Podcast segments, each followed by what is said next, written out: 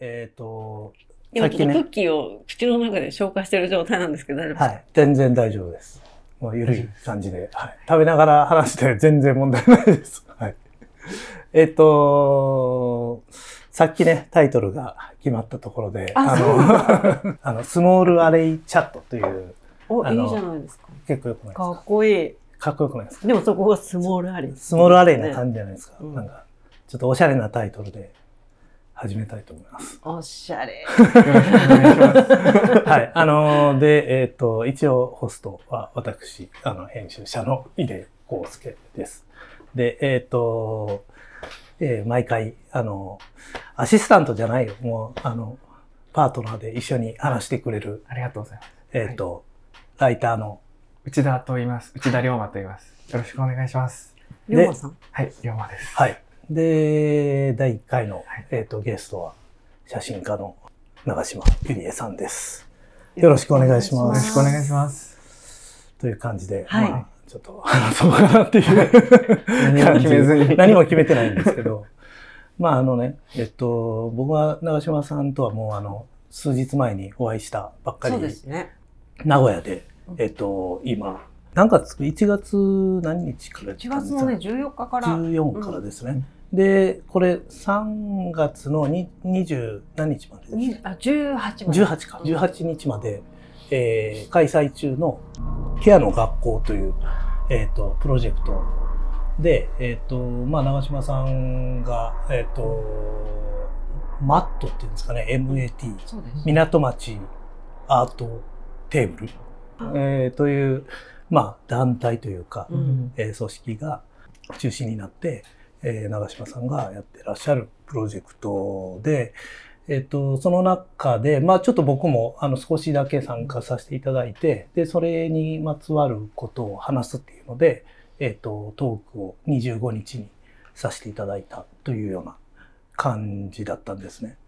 その時ちょっとだけね、長嶋さんがあのトークの時少しだけちらっと話してた、あの、なんか行政の先輩からのメッセージみたいなそうそう本が。そう輝けみたいなやつそうそうそう、輝きみたいな、うんそういうやつ。なんか、あの、もうだいぶ前、あの、長嶋さんにインタビューをさせていただいたことがあって、はい。で、それがまあ初めて、あの、ちゃんとインタビューさせていただいたっていうことだったと思うんですけど、それはね、なんか、うん、子供たち、あれ、小、小学校だったか、中学小学校ですよね。小学校ですよね、なんか。で、小学校に、うんあの、納入する、図書館とか、図書室とかに置く本で、なんかいろんな、まあ、各界で活躍されてる方に、はい。えーインタビューして、子供の頃の話をうん。聞くっていう、えうん、インタビューで、もはい。う僕もなんか、いろんな人にねインタビューして、水泳の北島あ、康康介。介。さんとかー、ね、ええーっと、うん誰だっけ、あの、え将棋のね、あの、広瀬明人さんってね、棋士、もう、うん俺超憧れだったんで、もうめっちゃ嬉しかったんだけど、まあなんかすごいいろんなね、本当にすごい人、メダリストとか、で、そういう中の一人で、長嶋さんなんので私でよかったんだろうね、逆に。いやいやいや、もう長嶋さんに話を聞こうということになって、その時、ちょっと印象的だったのは、なんか、みんなやっぱりね、すごいこうなり名を遂げた人が多かったんで、その、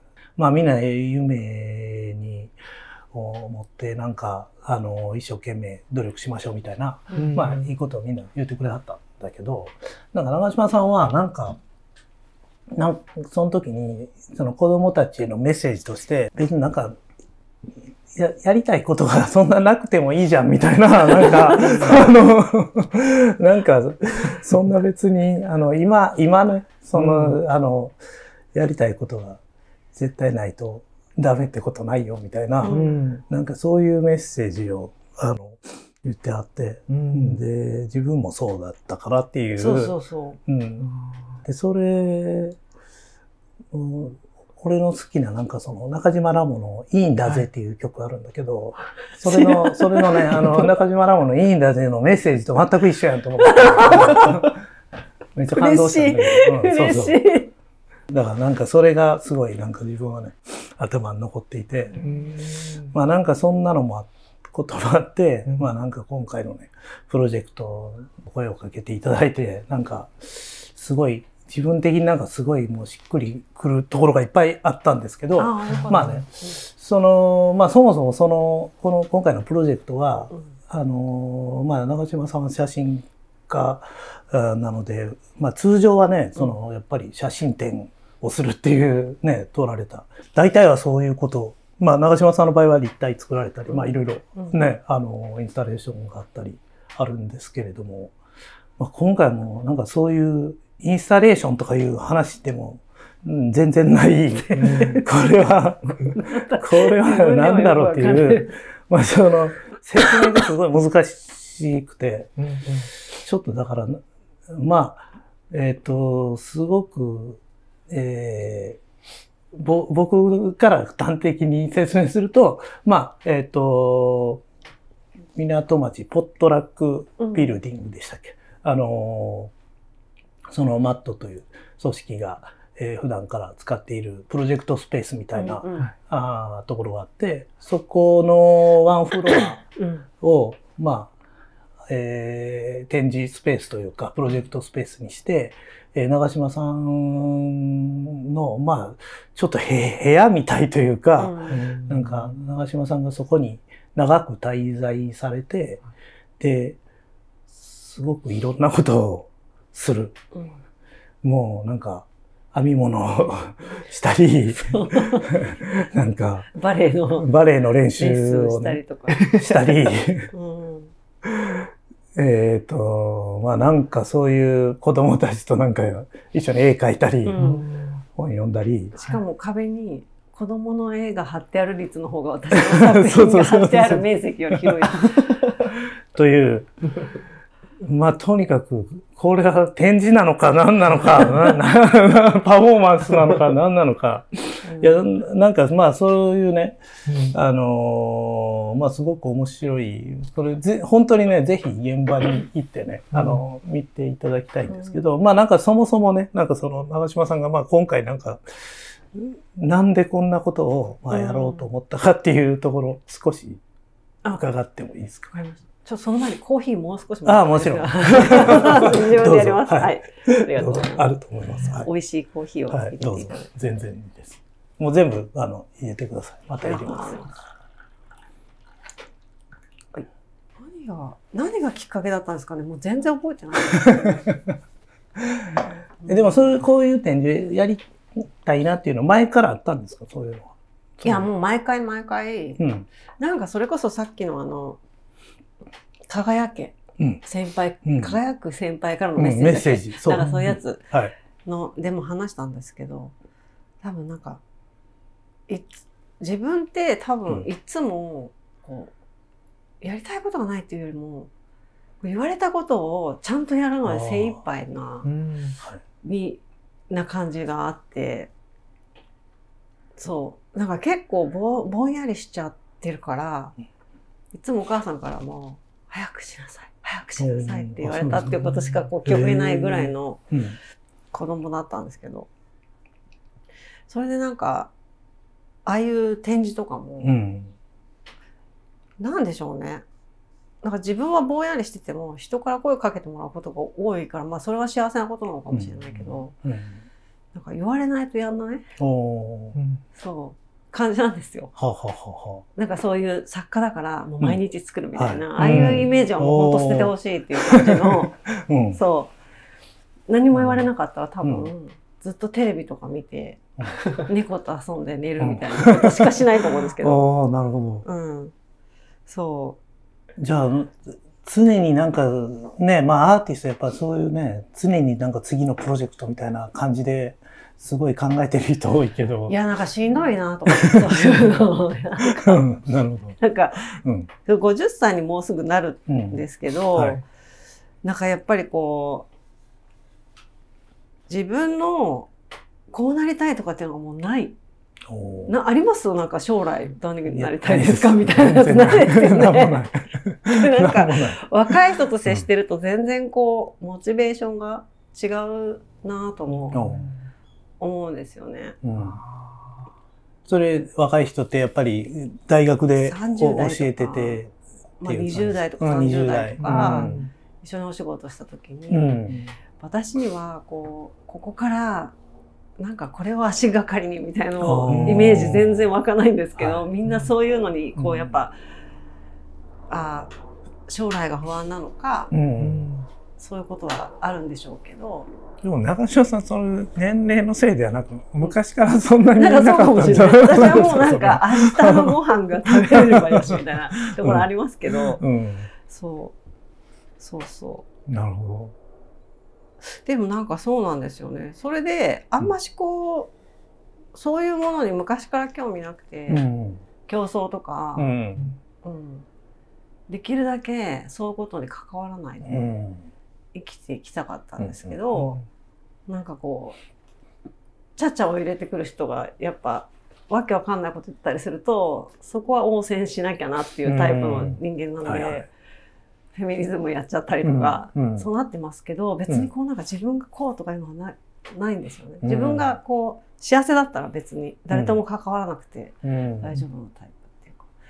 でなんかそういうそういう感じのことをやりたいなっていうのはまあずっとあった。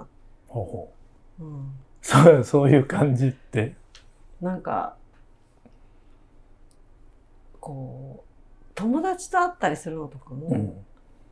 不自然じゃないですか？例えば渋谷とかまで呼び出されて、うん。ひこうわざわざこう多摩地区から電車乗ってねはい。行って、うん。なんかすげえ混んでるうん店の端っこでもう「はあー!」とか言いながらい 確かに話したいことってあります、ないですよそうでね。すね。うん確かに。変ですか？なんかなと思って。うんなるほどねそう。うんそれよりもなんかこういつも私バレエのレッスンしてるんですけど、レッスンしに行くじゃないですか。そうするとみんな黙ってレッスンするんですけど、終わったらちょこっとだけ今日のレッスンのこと話したりとか、なんかあと失敗したらなんかどうまいみたいに言ってくれたりする人とかと、こう過ごす時間がうん。すごいなんか尊いなとう思ってて。ん。うん。確かに。行ったらいるっていう。それはなんかわわざわざじゃないですもんねそうそう。だけど一人で家でバレエやるってなったらうん。絶対しないんですよ。そそれはもう家で寝てた方が楽だからしないじゃないですか。うんだからそこは頑張うん。ってそこまで行って、うん。近所に。そしたら友達がいて、うん。でやっぱ続くのも、そこに、まあ、ある程度、しあの人いるだろうなっうんていうのが、ただレッスンが行くだけで、うん。何もこう、人間関係がギスギスしてたらいかないと思うし、うん。ただあの人いるなと思って、じゃあちょっと行こうかなっていう。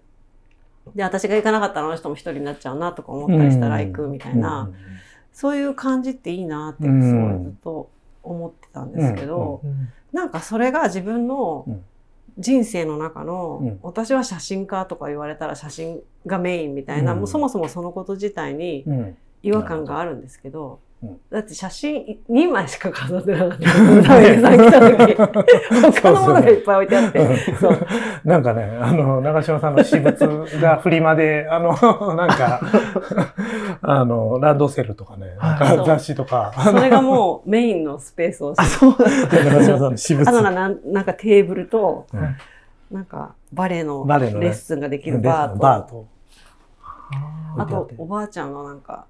編みかけのセーターとかがはこう置いてあって、っていう空間で、まあうんそうそもそも写真、まあ、写真家っていうこと自体い。に、うん。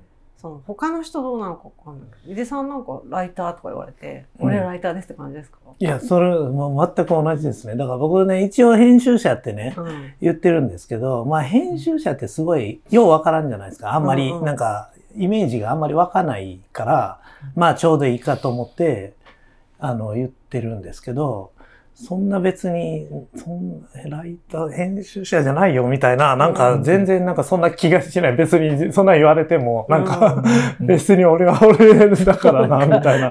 ただ好きなことやってるだけで、別になんか俺は編集者だとか、うん全然思わないから、なんか、長嶋さんが言ってることはすっごくわかる。なんか。うんそう、なんかお金をね、稼がなくていいんだったら多分バレエしかしないだろうなって思ってて。わかうんります、うんなんかこの感じ。うんいや僕もわかります、すごく。本か当？今23歳なんですけど、あら。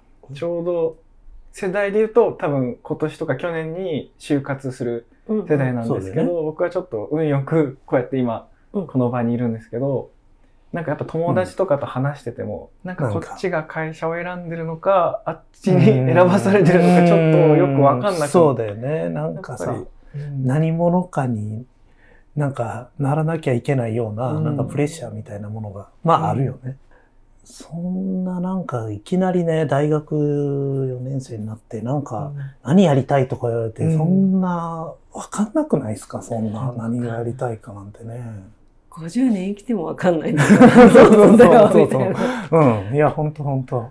なんかね、だから、多分ね、大人が嘘ついてんですよ。信じないでください、みんなって感じなんですけど。うん。私はそう思ってて、うん。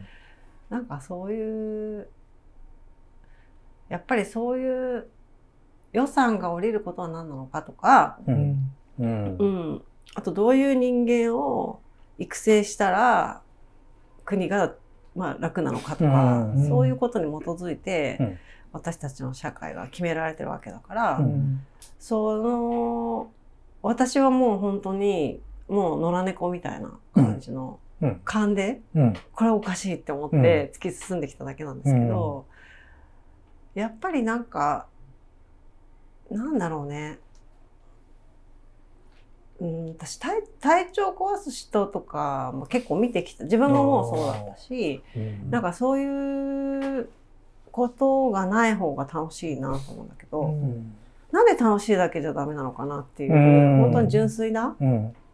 うん、疑問、本当にそう思う。そう。でやっぱねこの年になるといろんな人が死んでっちゃうから、うん。なんか結局でそれで楽しかったのかなって、うん。その人のことを思う時とかもあって、みんなそれぞれ我慢して生きてるっていうことはあるのかもしれないけどまず第一に本当にみんなそれぞれ我慢して生きてるんだよって思ってることが正しいのかどうかって思思ってて、うん。うん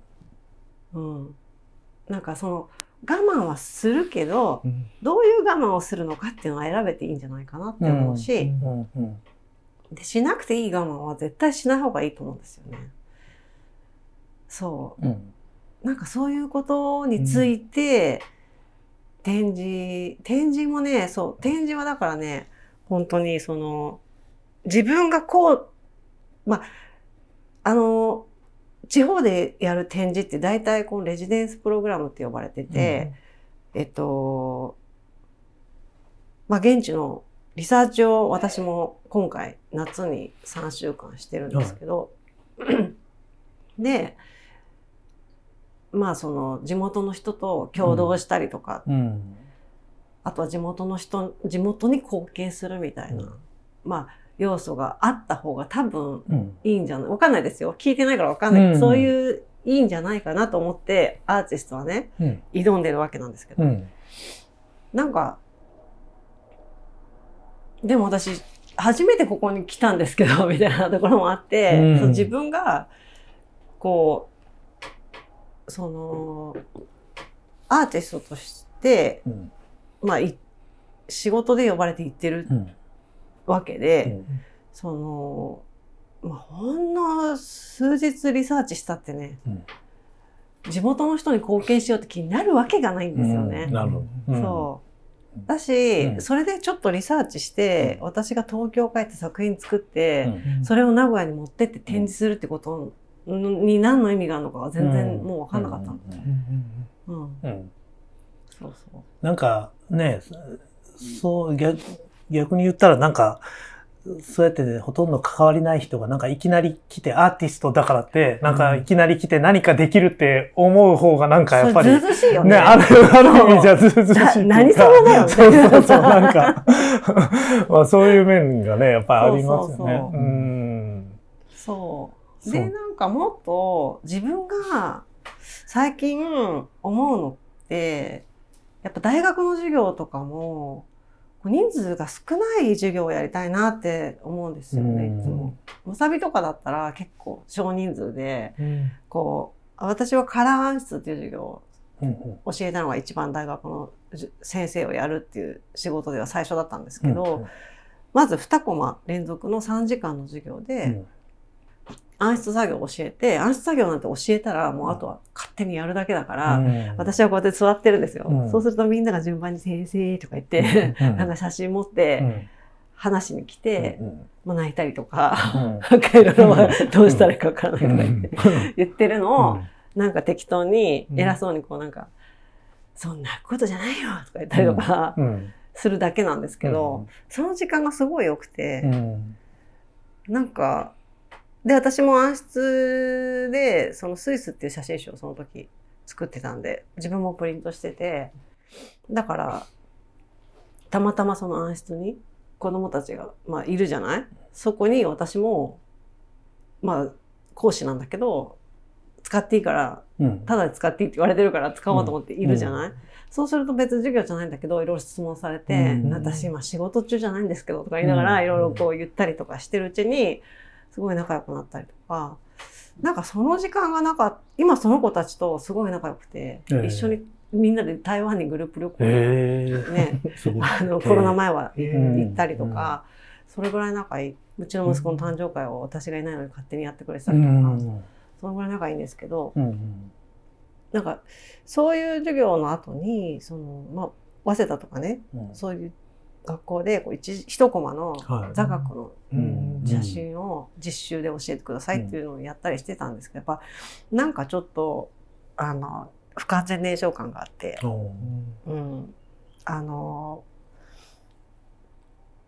もちろんお仕事で言ってんだけど、うん。それにしてもこういうやり方じゃ嫌だなって思うようなこともあるんですよね。うん。うん、でさん1回だけ300人にオンデマンド授業をおコロナの時に300人。やったんですけどやっぱ、うん。もう全然なんかもうしんどすぎて。はい。えそれってオオンラインなんですか？オンラインで、はい。しかもオンデマンドだから録画ではい。う。ん見てるっていう体いで見てるって手で 曲曲に向かって話すんですか？いやもうそれでだんだんそ最後の課題ではい。レポート読んだら、こいつ絶対3倍速ぐらいで見たみたいな内容しか書いてないのとか言ったりとかはい。するんだけど。なるよねそう。うん。で自分はなんかそういうコミュニケーションって望んでないと思った時に、うんじゃあ展示してお客さん来てるよって多分何何人ぐらいは入ったと思うみたいな、うん。だからだから大丈夫ですみたいな、その美術館でやったりすると目標があったりとうんかうん。するんですけど、でもなんか違くない？って思い始めて、なるほど。特にコロナですごい思い始めて、うんそう。自分の息子も大学生なんですけどなんかだんだん辛くなっていくのが、みうん。もう見見ててわかるっていうか、うん。だって大学行ってんのに友達一個もできないし飲み会もないし。うんそんなの、な、何みたいな感じですよね。何を何のために大学な何なのみたいな感じですよね。そうそうでも実際それだよね。いや、まさにそうですね。僕、大学の大学もほとんどそれだったでしょ。そうなんですよ。3、4年がもうそれで、結局、大学の友達今もうほとんどいない感じですね。うちの息子1年からコロナだったから、うんもう最初から誰も知らない状態で。厳しいよいねや。そうですよね。そう。で今だからちょっと弾けて、やっとちょっと、なんかやってますけど、うんまあ、多めに見るっつうか。そう。でもなんかやっぱそれがあって、うん。ちょっと私自身が、うん。その人と何を何人にターゲットにこう作品を作るのかっていうのうをん。思ったんですね。なるほど。そしたらなんか別に、まあ、そんなに来場者が多いだろうっていう場所ではないんですよね、うん。名古屋の中でもね。美術館じゃないし施設だし、平日はほとんど人が来なかったりする日もあるんだけど、その中でこう自分がいるっていうパフォーマンスみたいなイメージがうん。出てきて、うん。で私もともとそのセルフポートレートでデビューしたので、最初の頃はその自分が写真家なんだけど、うん映画出演のオファーとかヌおーードモデルのオファーとかが。来ちゃうような、はいその私がパフ中でこう被写体だから、うん、なん確か私の立ち位置を測りかねてる大人みたいな なのにまだ分かんなかった。そう、こいつは、あの、アイドルなのか。写真家なのかって出いう。役なのか、何なのか。うんで、さ、その頃は、この自分が被写体になったりすることを100%拒否して、うん。やっぱりその若い女性だし、うん。そっちに一回オファーを受けたら、そういう方向にどんどん行っちゃうだろうなっていうことが分かったので、あの、まあアメリカにそのまま、ちょっと逃避的に行ったりしたんですけど、はい。その、今はもうおばちゃんだから、うん何のオファーもないだろうっていう前提で、あもう自分を使うみたいな、そのうん逆に今度は被写体として、うん。今までうん。こうパフォームしてきた自分を出していくっていう感じでやってみようかなっていうのが今回一番最初にあった。うん。うん。うん。まあやっぱりなんかねそういうまあコミュニケーションする自分がするっていうことがうん。ね、やっぱり一つのテーマ。そうそう、うん。でやっぱりね若い頃はねより多くの人に見てもらってこのメッセージを伝えるっていうことも興味あったと、うん。なんかそういうものじゃないといけないってうん。思ってたんだけど別にうん。もうなんかいいかなとうん思って、うん。うん、うん。そうそう。なんかあのねさっきも言ったようにやっぱまあ美術館でもね、うん。どこでも図書館でもそうですけど図書館の話をねあのその、えっと、トークの時にしたんですけど、うん。うんやっぱりもう来来場者が何人みたいなそのそのことばっかりなんかみんな気にしてるみたいな、でも来場者がいっぱいいるからって本当に伝わってんのか、うん。わかんないじゃないですか、うん。そんなのは。なんか全然。で、で、実際のね、そうやって展覧会やったら大きいところでやる方がいいとか、まあ、来場者がいっぱい入った方がいいとか、うん。こう自動的になんかみんなそんな風に考えちゃうみたいなところがあって、で、ね、展示なんかはもう特に写真でも絵でも展示したらたくさん見る方がいいみたいな、ななるけど、でも考えてみたら、その、伝える相手とか、伝える範囲とか、うんなんかそういうのをもっと考えてもね、あの、いいわけですよね、うん。その、だから、うんさっきおっしゃったように、なんかそのアーティストがメッセージをただなんか一方的うにん。こうなんか表現して発信して、ただキャッチするということではなくて、なんか、あその、えっ、と、今回のケアの学校はもう本当いろんな人が訪れて、地元の人も来るし、いろんな人が、で、えっ、と、その、あそこの、えっ、と、ポットラックビルでやってる、あの、ニットの編み物クラブみたいなやつね。港町手芸部ね。手芸部、そうそう、と一緒に長嶋さんがなんか編み物をしたりとか、そういうのって別に一方的にメッセージを伝えてるわけじゃなくて、やっぱりコミュニケーション、お互いのなんかに考えてることがまあ、なんかこう伝わっていくみたいな。だからなんかその今まで、うん。まあ、一般的に考えられてるなんかアーティストがメッセージを、自分のメッセージを伝えるっていうのと、やっぱり違う違うことなんだろうなって思ったし、なんか、まあメディアも同じなんですけど、僕らがやってるような、なんか、一方的にこっちがメッセージを発するだけじゃなくて、なんかコミュニケーションしたい。なんか見る人と、なんか読者とコミュニケーションしたいっていうのは。あのラジオのハガキの感じとかいいですよね。そうそうそうそうそう。私も昔ハガキラジオに送ってたタイプですけど。はがき職人やってました。やってました。マジか？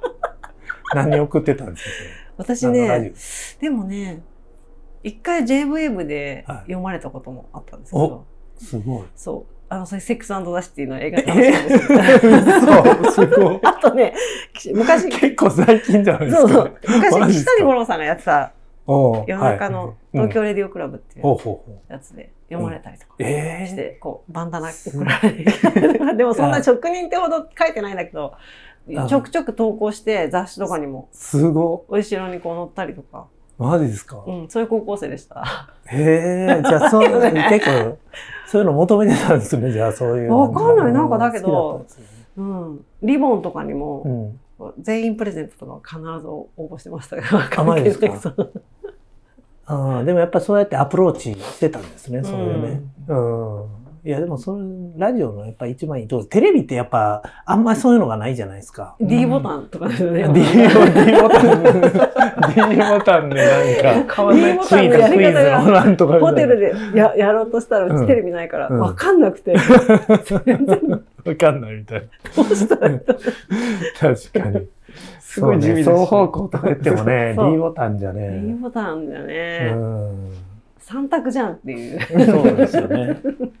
そうそう。だからこういうね、ラジオやっぱそういう良さがあるし、なんかこのポッドキャストもやっぱりなんかちょっとそういうラジオ的な良さっていうか、うんなんかそういうのがあるといいなと思ってるんですけどね。